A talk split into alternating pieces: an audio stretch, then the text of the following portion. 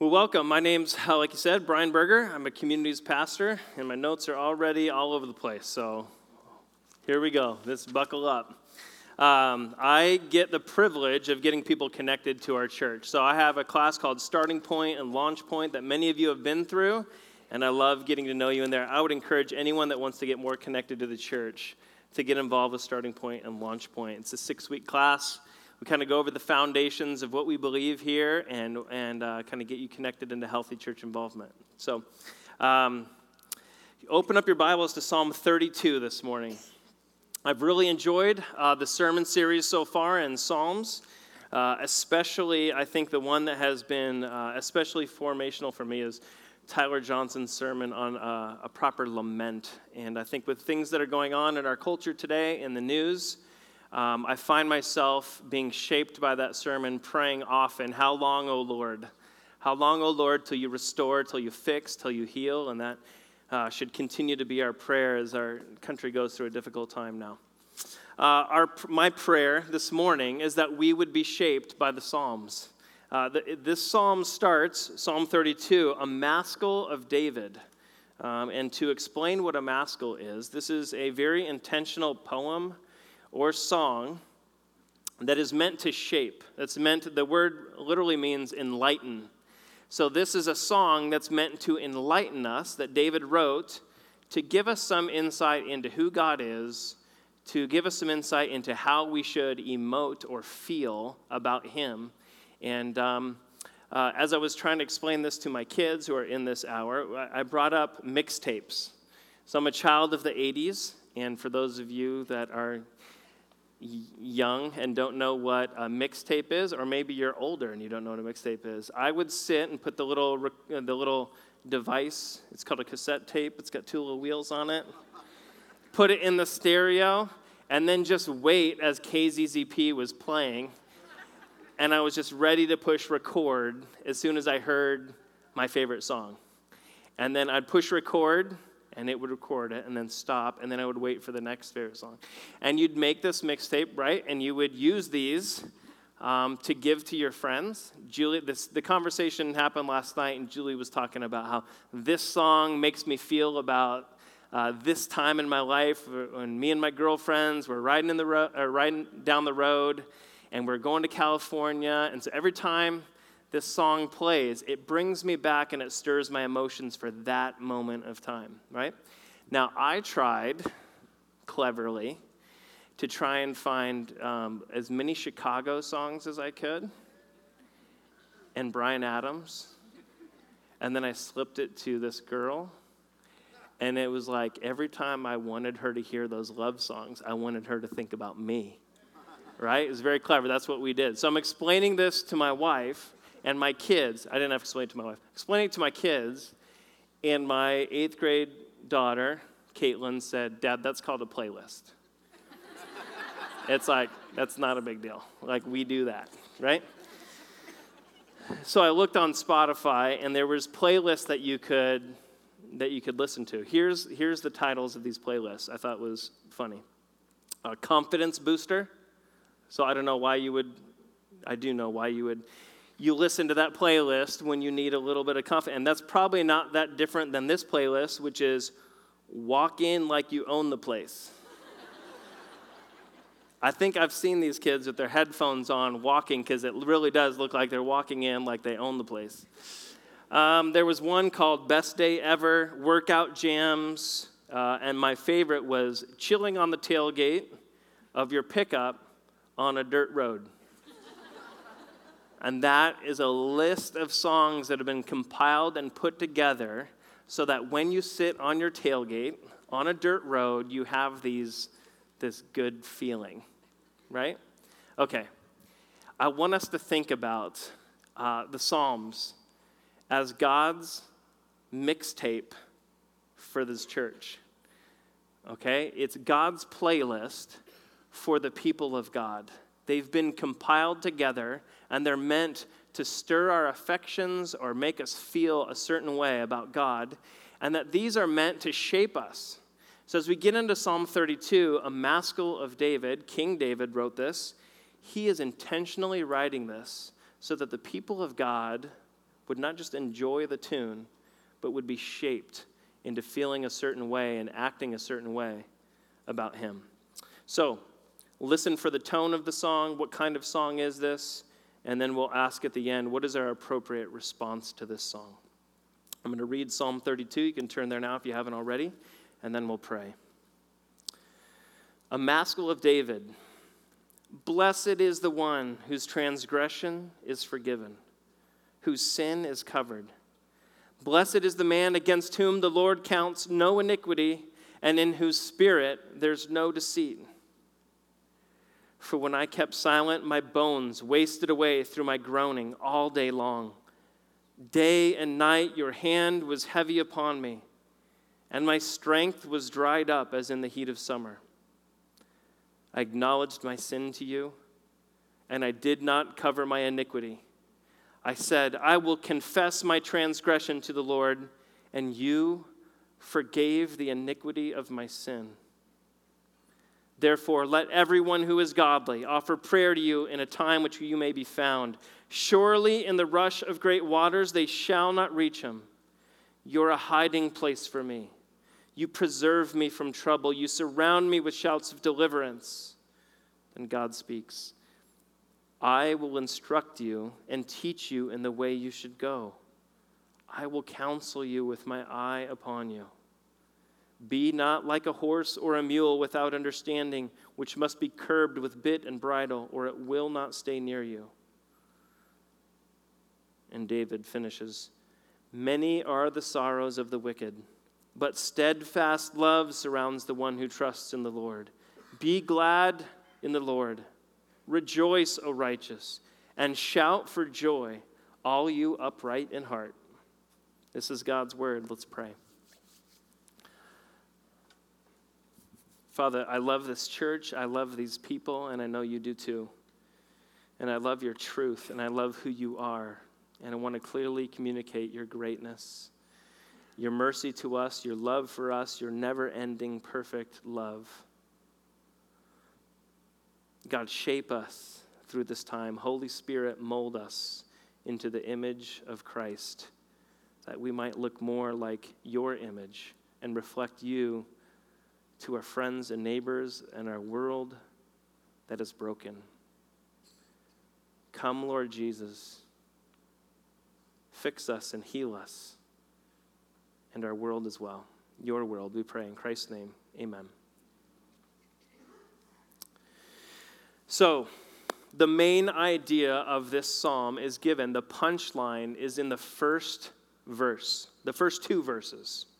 The main idea of this psalm is this. It feels amazing to be forgiven. Verse one, it's a maskil of David. Blessed, happy is the one whose rebellion has been forgiven, whose sin is covered.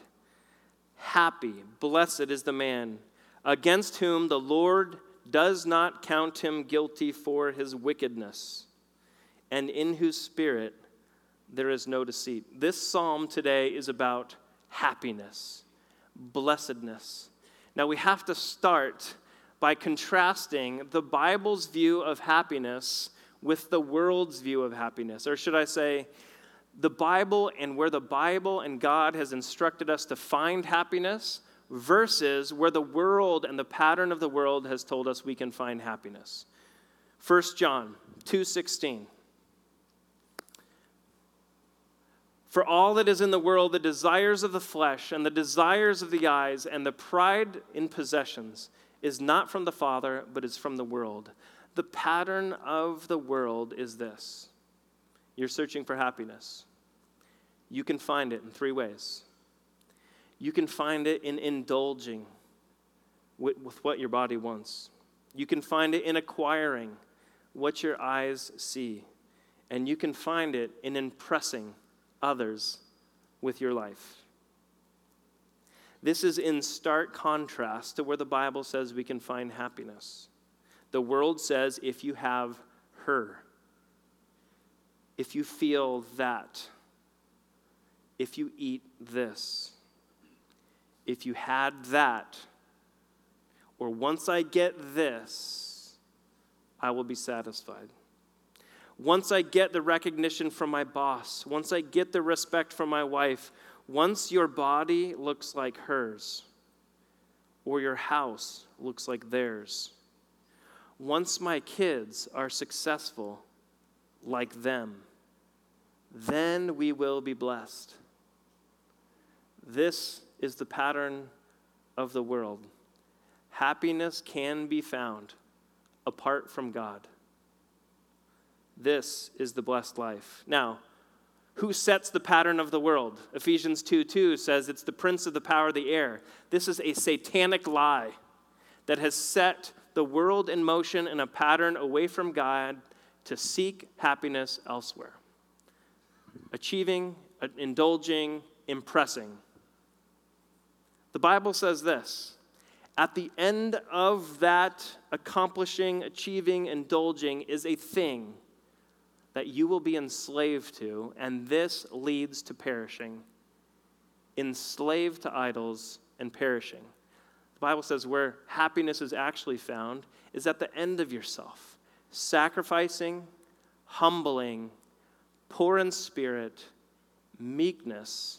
Because at the end of this sadness and brokenness is a confession that leads to this. And this is the love of God. And the love of God is where we find blessedness. David gives us the punchline at the very beginning. Happiness is not found in these things. Happiness is found in a restored relationship with our Creator. Now, if I were to tell you a punchline like I just did, you're probably not stirred up in affections right now, in emotions, and this probably hasn't shaped you. Much like if I said, I had a great dad growing up. I still have a great dad. He's still alive. Bill Berger was a great dad. And you guys are like, okay, that's the punchline. Now, if I told you a story about my father and the time where I took out my parents' car when I was fourteen years old and at two a.m. was driving around Scottsdale with a bunch of kids that didn't know how to drive and driving around town, and I came home, and my brother's right here, he can attest to this. He's watching a movie, I walk in, and Brett goes, he knows. And I was like, oh crud. You mean he knows he knows? He knows, and he wants to talk to you. Good night. I walk upstairs, I knock on the door, come in, I open it, and my dad says, hey, bud, did you have a good time tonight? Now, this night, I wasn't stealing the family car. This night, I was at Castles and Coasters having a good time at the birthday party. And he says, did you have a good time at the party? And I said, yeah. And he said, hey, we need to talk. Okay. Tomorrow morning, seven a.m., let's have breakfast. Okay, good night, bud, good night. Went into my room, and I'm just like sweating, right? Like, oh my gosh, how much does he know? Does he, like, did he just think I did it once?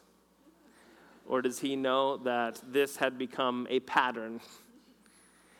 And I was so nervous that night, and I finally fell asleep, and my alarm goes off at seven in the morning, and I walk downstairs slowly, like, what is this going to be like? Is he going to yell at me? And he had a bowl of oatmeal waiting for me, and he was reading his newspaper, and he says, so tell me about the car situation. And I was like, what do you mean? And very quickly, I was in tears, probably with an ugly cry, begging for his mercy, right? And my dad, he he was so gentle, and he was like, buddy, do you know what it would have done to our family if you would have died? You don't know how to drive. Do you know what it would have done to you if you would have killed somebody? Do you know what it would have done to our family if you got in an accident and we had to pay this, and we would lose the house, and we would lose this? Buddy, right? And it was a very gentle, loving rebuke, correction. And at the end of it, he said, so what do you think? What's the punishment? And I said, well, I should probably not get my license when I turn sixteen. And he said, okay. when should you get your license? Like sixteen and a half, right? And he said, okay, what about grounding? What do you think? And I said, I should be grounded? He said, yep. How long? Uh, six months? Okay. Shoot. Six months. I should have said three months. That conversation with my dad really shaped our relationship as I was headed into the high school years, okay? Now when I say, hey, I had a great dad, Bill Berger, you have a story that goes with the punchline, right? This is what David does for us. He tells us happiness can be found in a restored relationship with God. Now let me tell you my story. And there's four beats to this story, okay? Two things that David does, and then two ways that God responds. Number one, the first beat of the story, David tells us that he has rebelled against God, and it felt like hell. Look at verse three. For when I kept silent, my bones wasted away through my groaning all day long. Day and night your hand was heavy upon me, and my strength was dried up as in the heat of summer. How did David feel in his rebellion? He felt like a dead man. David had obeyed the desires of his flesh. He had indulged. David had obeyed the desires of his eyes. He has sought happiness in acquiring and an impressive life. And David was the king. He was the most impressive. He had the resources to indulge in whatever he wanted and acquire whatever he wanted. And David said this, I rebelled and went after these things, and I'm telling now the people of God, it felt like hell. The things that we think will cause sweetness or satisfaction now tasted bitter. Now, to try and describe this to my kids, I would say this. When you drink a Coca-Cola, it's sweet, okay? But try this when you get home. Don't judge me. I see you guys judging me. You drink the Coca-Cola. Now go have two Oreo cookies, okay? Why two? Because I, I don't know what one is like. I've only ever had two Oreo cookies. I've never once in my life eaten one Oreo cookie. Have two Oreo cookies, and go back to the Coca-Cola. Some of you have done this, I can tell. The Coca-Cola is no longer sweet, right? Why? Because the taste buds have tasted something way better, and they're on this, like, high from sugar. And you go back to this, and it just doesn't, just doesn't do it anymore. David has tasted the sweetest thing, the most satisfying thing, and that's a relationship with his God. He's tasted the love of the Father, and he was drawn by the lies of the world and the pattern of the world towards happiness somewhere else. And he's indulged and acquired and impressed, and he got here, and it was no longer sweet. In fact, it was bitter. This is God's gracious gift to us, church, that when we are his and when we've tasted his love, sin cannot do it for us anymore. Does that mean the temptation's not there? No. The lies and the pattern of the world is still directing us towards this. But when we get there, church, it can no longer satisfy us. And God uses his heavy hand upon us to bring us back. First John two fifteen says it like this. If anyone loves the world, the love of the Father is not in him. If you go after these things, and it is satisfying, and it is the sweetest thing you've ever tasted, then John says, you haven't tasted the sweetness of the Father's love. It ruins sin for us.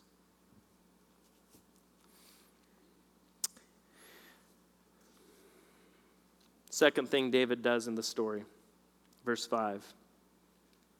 He humbled himself, and he returned, and he confessed. Verse five. I acknowledged my sin to you, and I did not cover my iniquity. I said, I will confess my rebellion to the Lord.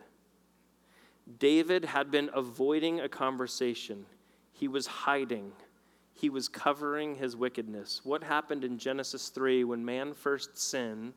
They had this amazing relationship. They had tasted the love of God. And they sinned, and they despised, and they, their shame and their guilt so much, they could not stand to have God look upon them, and so they ran. They had their whole lives run to God, but now sin had alienated man from God, and man was running away from God and covering themselves with fig leaves. All of us who have sinned, all of us have sinned, and sin alienates us from God. It estranges us from God and his love. It also alienates us from each other, and so we hide. Why? Why do we hide?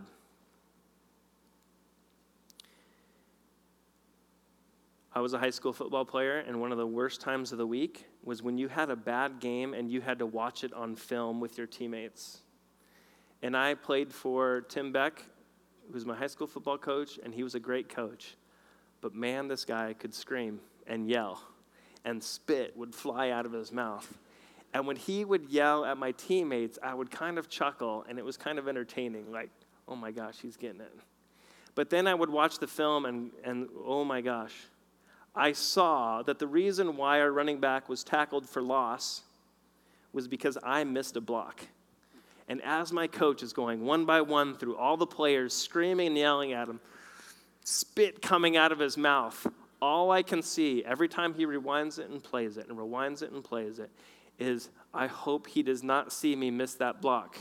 And finally he says, all right, go to the next play.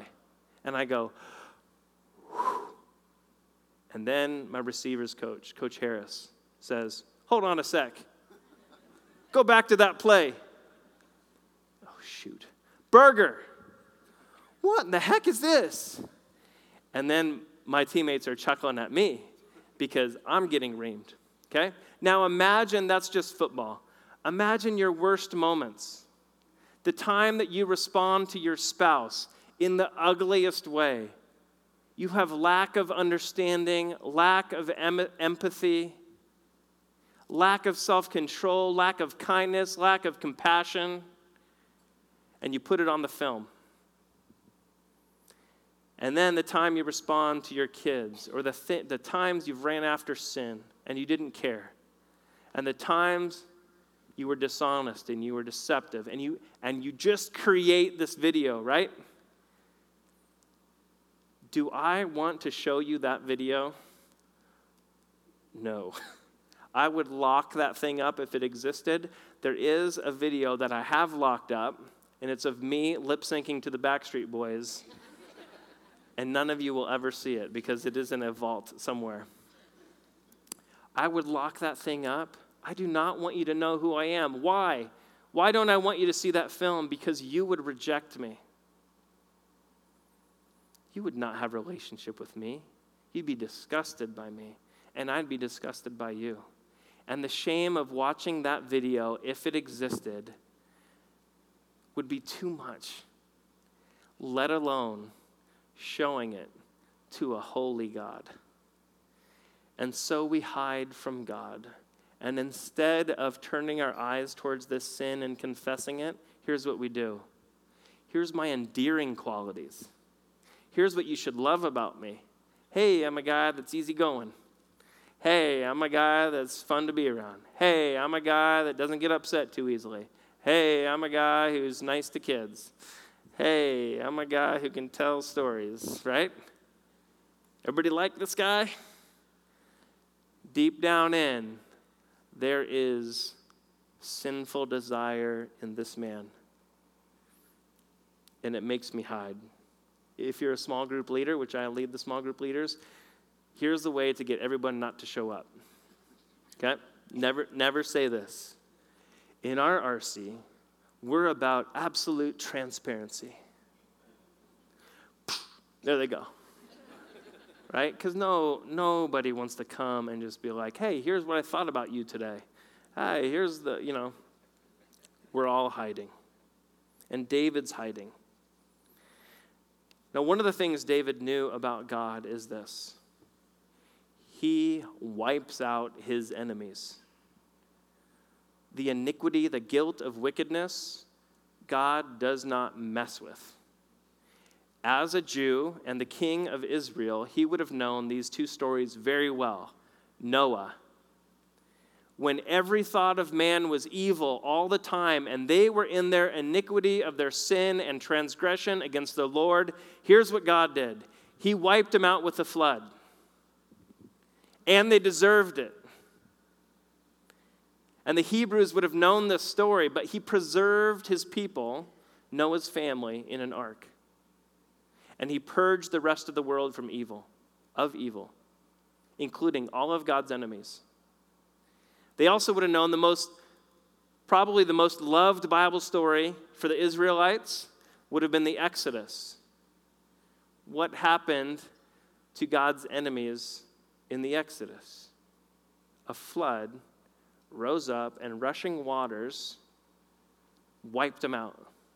And who did he preserve on dry ground? God's people. Now here's David. If I go to God with the iniquity of my sin, I am his enemy. I have transgressed. I am wicked. And I expose myself to this God. What is he going to do? What does he do to his enemies? He doesn't mess around. He wipes them out. So what changed? Because David does come and he confesses. He stops hiding. Adam and Eve ran to the bushes. David ran to the bushes and then broke the silence and came out. He could not stand to be apart from God. Now, David was living something that the, the Hebrews would have understood as a living death. We understand life and death this way, death this way. When your heart is beating, when your lungs are functioning, when your brain is functioning, you're alive. As soon as the heart goes and the brain goes and the lungs go, you're dead.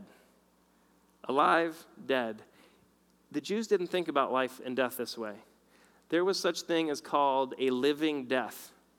If you know the book of Ruth, Naomi was living a living death.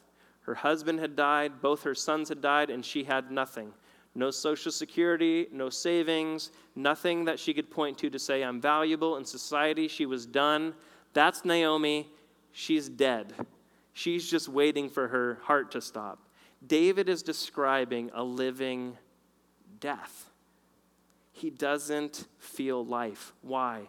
Because life is found, happiness is found in the love of the Father, and he could not feel that. And so he shows God the video.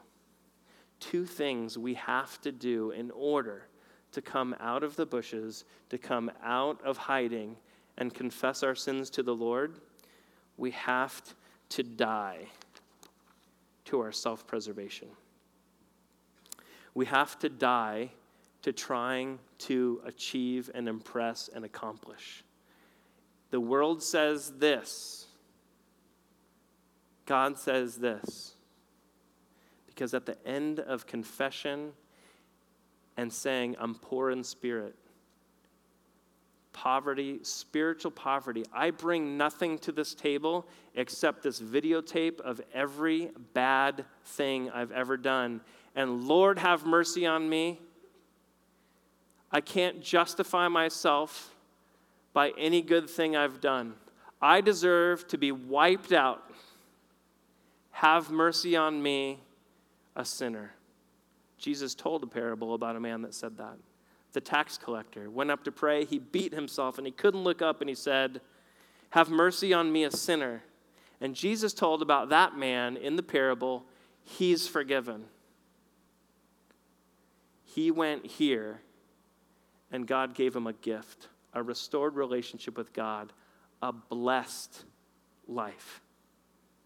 And through David's tears of anguish and this heavy hand upon him and his strength is dried up, he hears, I forgive you. And he goes from death, a living death, to life. He goes from anguish and hell to hopefulness and love. And he rejoices and he says, this is happiness. This is happiness. At this point, in verse five, it says, he forgave him the wickedness of his sin. And then he moves on and he says, therefore, let everyone who is godly offer prayer to him in a time when he may be found. In other words, in your time of conviction, in your time of distress, in the time where you feel the weight of his heavy hand upon you, pray to him. David just described his prayer. I confessed my sins. He forgave me. Therefore, church, people of God, nation of Israel, confess your sins to the Lord. Show him the videotape. Acknowledge that it exists and do not hide it. And this is awesome. Now read this through Jewish eyes and ears. Surely when the flood comes, surely in the rush of great waters, the flood will not wipe you out. You're a hiding place for me. You preserve me from trouble. You surround me with shouts of deliverance. When the flood surrounds, you will be surrounded by shouts of deliverance. I love you. You are mine. I will preserve you from trouble. What a beautiful message to Israel that will shape them in how they respond to their Lord. They are a people that in the time of finding, that in the time of conviction over sin, shall run to their God and confess their sins.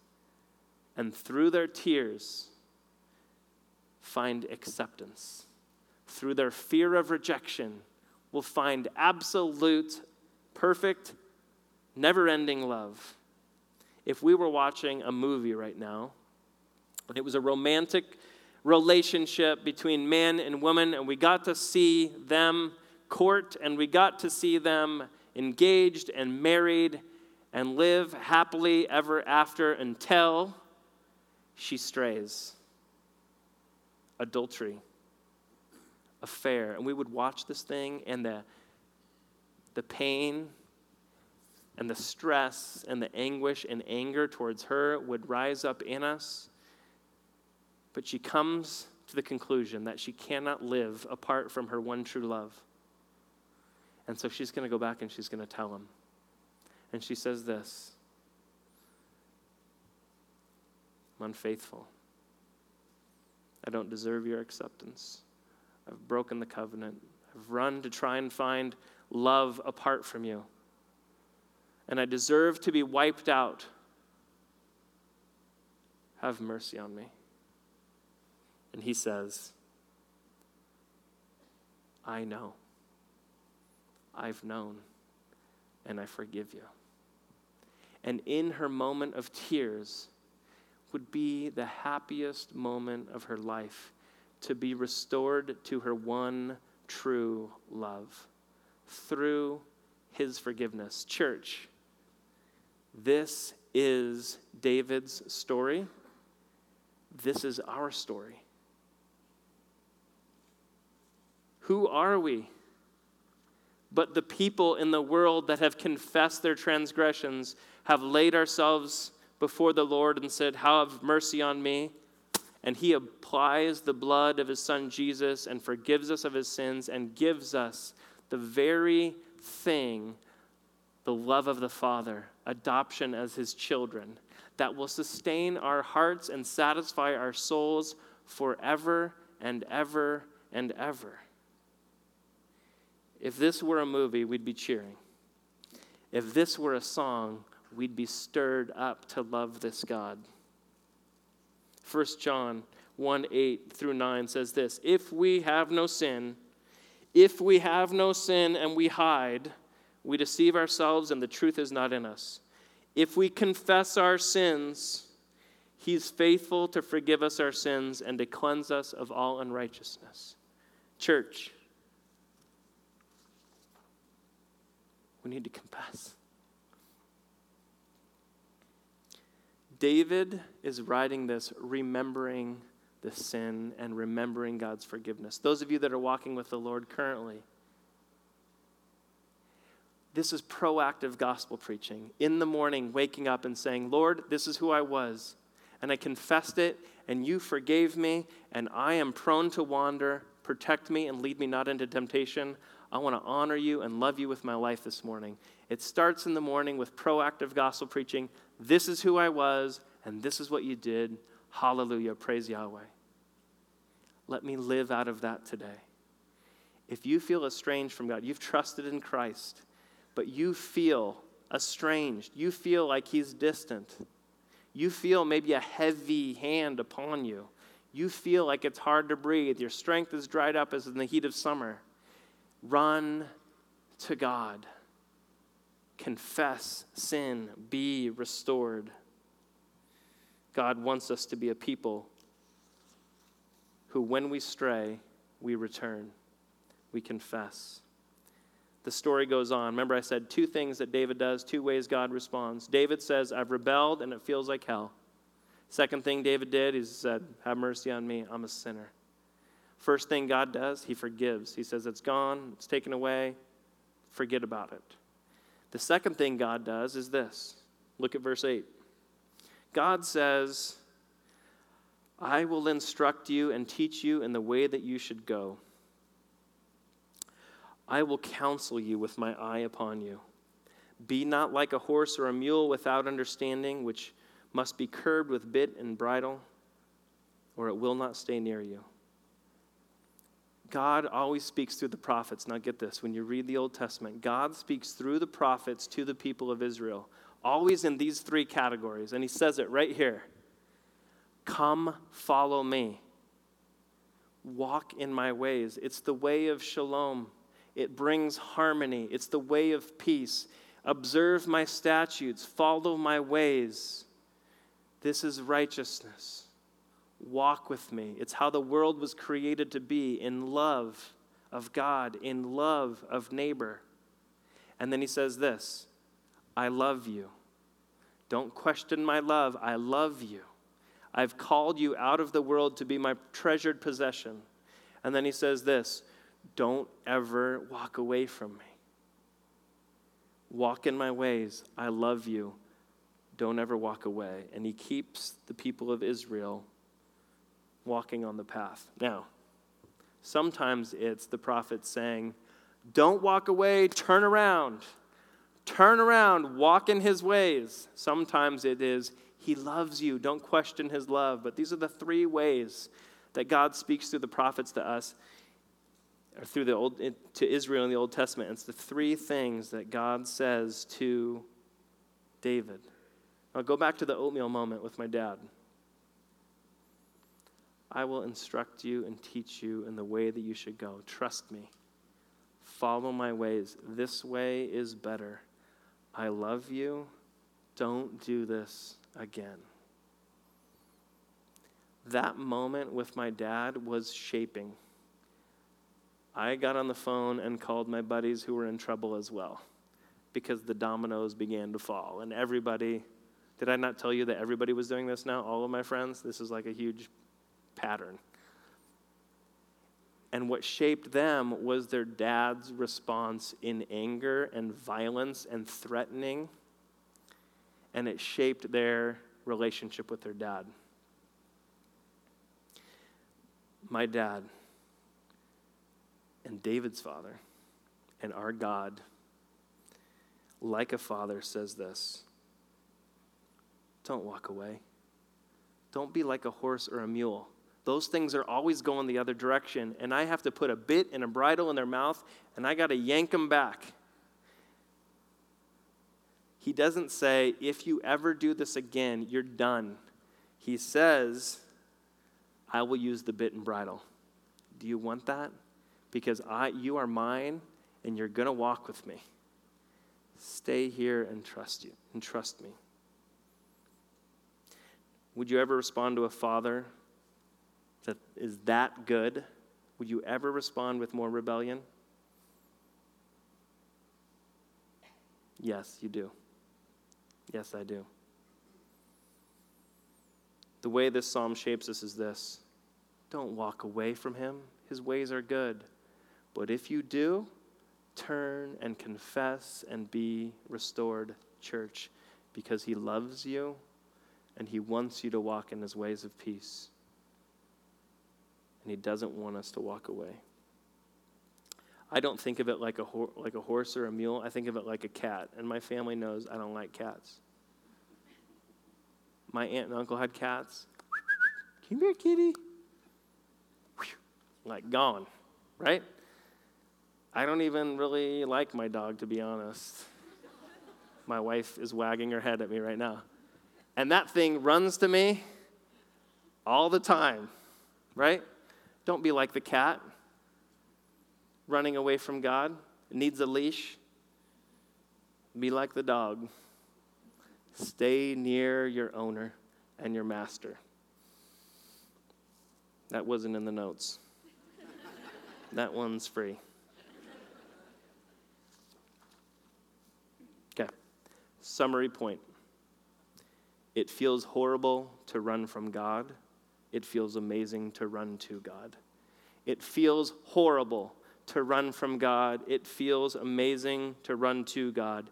Many are the sorrows of the wicked, but steadfast love surrounds the one who trusts in the Lord. This psalm is about hopeless to hopeful, fear of rejection to joy and gladness of perfect acceptance, from a living death to life, from great sorrows to steadfast love. Church, respond appropriately. Draw near to him.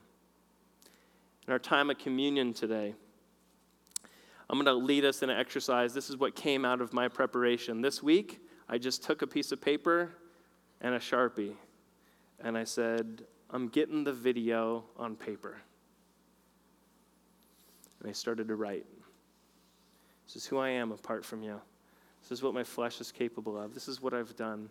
This is who I am. This is, and all of this. And it just, I, I wish so badly I could show you a piece of paper that was like this. And I kept writing, and God kept saying, no, and that, and that, and that. And at the end, I looked at this piece of paper, and I was despondent. But then I read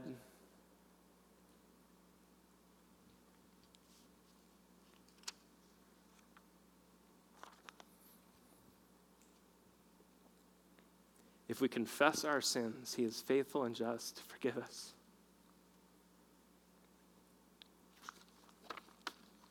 And I took the piece of paper and I thought, he tears it up, he covers it, he throws it away, he drowns it, he burns it, it's gone. All of that shame, all of that guilt, everything that would stand between me and the holy God, he got rid of. And he nailed it all to the cross so that we could be accepted. And in my tears, joy. So in our time of communion, here's, here's the exercise. We don't have pens and paper. Imagine the piece of paper and write your list. Maybe you're walking with the Lord. Hallelujah. Remember who you were and what he did, like David did in this song. Remember and rejoice and be glad. Maybe you've trusted in Christ, but you feel estranged. Write down the video on that imaginary piece of paper. Maybe you've never trusted in Christ. Maybe you don't know Jesus, but you feel his heavy hand upon you. You can have gladness this morning. You can have a restored relationship with your Creator, and the satisfaction and blessedness that David is talking about today through trust and faith in Jesus Christ. That is the free gift author of the gospel. So as the men and women come forward and, and give us the elements, make your list and, and hold the elements, because we're going to read some scripture and tear up those lists. And then the last verse in Psalm is this, Psalm thirty-two. Be glad in the Lord and rejoice, O righteous, and shout for joy, all you upright in heart. And we're going to get to shout for joy. Three songs after the sermon, and we get to praise him and be glad and shout about our deliverance. So as the men and women come forward and give us the elements, confess. Show them the video. Let me pray. Father, give us clarity of thought to understand the depths of our sin and the, the blind spots in our heart.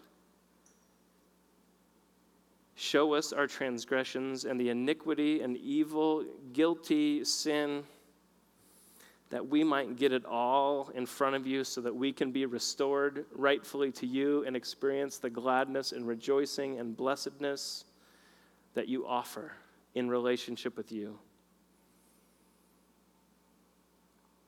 In Christ's name we pray. Amen.